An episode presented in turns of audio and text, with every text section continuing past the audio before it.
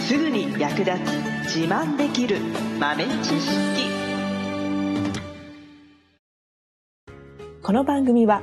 2006年バリスタチャンピオンのみえちょとコーヒー勉強中、いくちゃんがいつものコーヒーがさらに美味しくなる話をしています。この番組を聞けばちょっと自慢できるコーヒー雑学やすぐに役立つ最新トレンド情報がわかりますラジオトークで毎週火曜日お昼の12時からゆるっとお昼休み、木曜日の夜10時10分からはカフェ好き女子の夜会をライブ配信しています。美味しいコーヒーの入れ方など皆様のご質問にもお答えしますのでぜひ欠かさず遊びに来てくださいね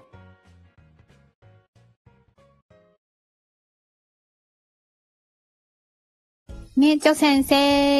はい質問があります。何でしょうコーヒーのあの、銘柄によって最適な温度とかってあったりするんですか、銘柄ね。銘柄別で最適な温度。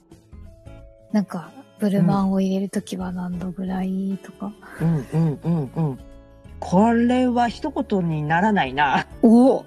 コーヒーって、はい。銘柄がまず、こういう銘柄ですっていうのがあって、はい。でこういう焙煎にします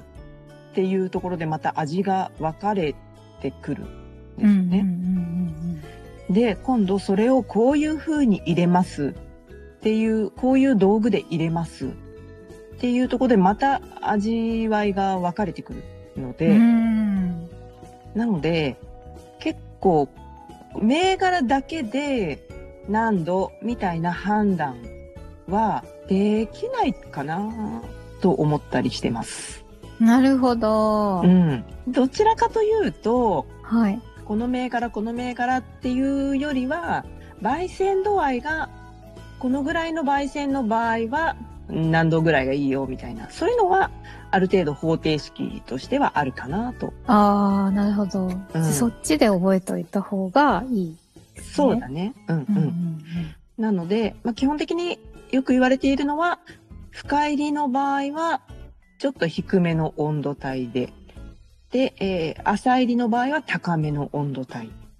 おお、んこれは一般的に言われている温度帯。えーまうんあ、数字で言うと、深入りは83度とか、80度台の、まあ、中盤から後半ぐらいですかね。うんうんで、浅入りの場合は95、6度ぐらい。うん。もう、だいぶ違いますね。そうだね。それぐらいの温度で入れるっていうのが、まあ、一般的かどうかも微妙なところですけど、よく言われてはいますねう。ん。うん、で焙煎度合いの他に、まあ、銘柄にも通じるところはあると思いますけど、はい。まあ、コーヒー豆自体のクオリティですね、クオリティ。まあ、品質がいい、まあ、グレードがいいかどうかですね。おうお、んそれは何ですかスペシャルティとか、うんうんうんなんか、受賞したコーヒー豆とか、うんそういうの。そうそうそうそう、うんそういうものなのかコマーシャルコーヒーとかコモディティコーヒーって言ったりするんですけど、はい。まあ、一般流通みたいなあのスーパーで買えたり。そうそうそうそう、うんそういうコーヒーなのかによっうんでも変わってきますね。そうなんですね。うん、やっぱりグレードがそんなに高くないコーヒーっていうのは欠点豆とかがある程度混入しているものが多いんですよね。うんなので、まあ、あんまり良くない風味を出してしまう場合があるので、はい。そういった風味を出にくくするように入れてあげる必要があるんですよね。はいはいはい。まあそれにはあまり高温で入れすぎると出すぎてしまうので、おーなので若干低温にして入れたりしますね。 80度台。そうですね。だから、まあ、80度後半か、まあ、90度前半ぐらいまで。ですかね。でうんうん、スペシャルティの場合は、まあ、悪いところがないみたいな感じで捉えていただいていいので、うんうんまあ、スペシャルティの中でもピンキリありますけど、スペシャルティ中のスペシャルティになってくると、本当に余すところなく、そのコーヒーが持っているもの全部絞り出してやれぐらいの勢いで入れたいので、うんうんで、その場合は高温で入れてますね。うーうんまあ、スペシャルティの場合は朝入りで焙煎することも多いので、まあはいおのずと、まあ、焙煎度合いによる適した温度帯と、あとクオリティに対して適した温度帯っていうのが、どちらも高温がいいっ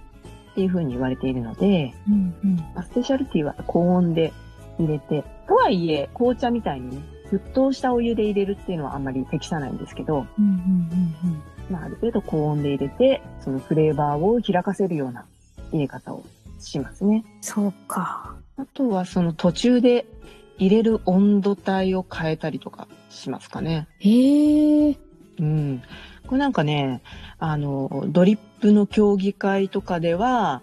稀に見かける手法ではあるんですけど、はい。前半は高めの温度で入れて、でうん後半はたとえいい豆でも時間が経つと嫌な成分っていうのが出てきてしまうことがあるのではい。それを抑えるために後半は低温に変えるとかねへえ。そんなやり方をすることもありますけど、ほう。まあ、ここら辺はちょっとま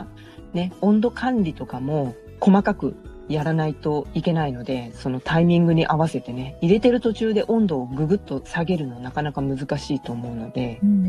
うんん。まあこの辺はね、まあ、興味のある人はやってみるといいかなと思うんですけど、うんうんうんうん、まあドリップ入れてれば自然とね入れ始めの温度とね最後の方の温度は多少変わってきますからねそうですね。自然に冷めてきますもんね。そうそうそうそうそうなるほど。うんなんかまあ、銘柄によってというよりは、焙煎度合い、あとうんクオリティで判断すると。そうそうそうそうそうなるほど、なるほど。なんか銘柄と、あの、焙煎度合いがセットみたいな、なんていうんですか、マンデリンとか、うイんンドネシア系だと、大体深入うりんだったりしますよね。うんうんそうすると、まあ、マンデリンは低め、みたいな認識でもいいのかもしれないけど、うんうんうんでも銘柄というよりは、焙煎度合いとうん品質でうんうん考える。そうですねおーこの焙煎が適してるよっていう銘柄は逆にありますからねうーんうんうんうんうんあとはまあ、あえての逆を言ってみて、まあ、実感してもらってもいいし、あうあ、ん、あとなんだろう香りを重視したい場合とかは深入りでも最初だけ高温で入れてあげると香りは開きやすいかな、なるほどね。うんまあ、ドリップはね自由自在に温度変化つけることはできますけどエスプレッソとかあとサイフォンとかそのあたりはねある程度決まってきますからね、うんまあ、サイフォンは90度ぐらいですかね90度前半ぐらいですかね。エスプレッソに関してもそうですね、90度前半ぐらいですかね。うーん。エスプレスも、まあ、注ぐお湯の温度を変えることはできますね。うんうんうんうんでも基本的にあれは高温のお湯を使うイメージですけどね。うーん低温にしてもいいですね。サイフォンってうんどんなコーヒーでも割と大丈夫なんですかなんか、うんこれは合わないとかあったりする。基本的にはどんなコーヒーでも OK なんですけど、はい。やっぱね、深入りのコーヒーは若干難しいですね。ああ、そうなんだ。ちゃんと入れるのは難しい。あの、深入りだとその炭酸ガスがすごく出るので、うんうんガスを抜いてあげる作業が必要なんですよね。うん。うー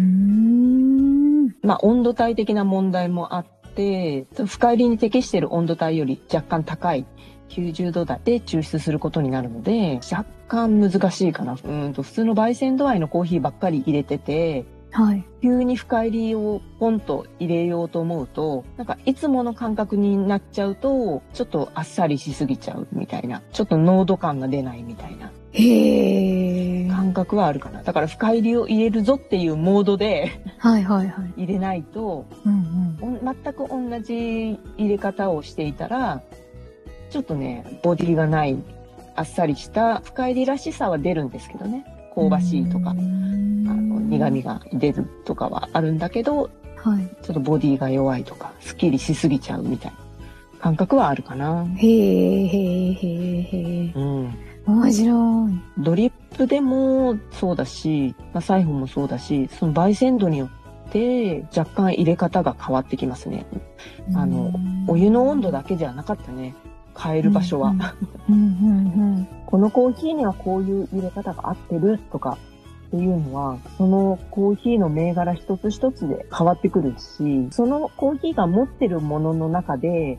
どの辺を活かしたいかによって、いろいろ変わってくるので、うんうんそれがもう、なんていうのかな、教育議会とかでやってるようなことになってくるんですよね。うんうんなるほどなるほど、ん、まあ普通の人はコーヒー器具に合わせて引いたりお湯の温度変えたりっていう風にするんだけど競技会だとこの豆の良さを最大限引き出すためのアプローチとして焙煎をこうしよう入れ方をこうしようお湯の温度こうしようみたいな感じで組み立てていくところがあるので単純にこの銘柄にこの温度っていうのは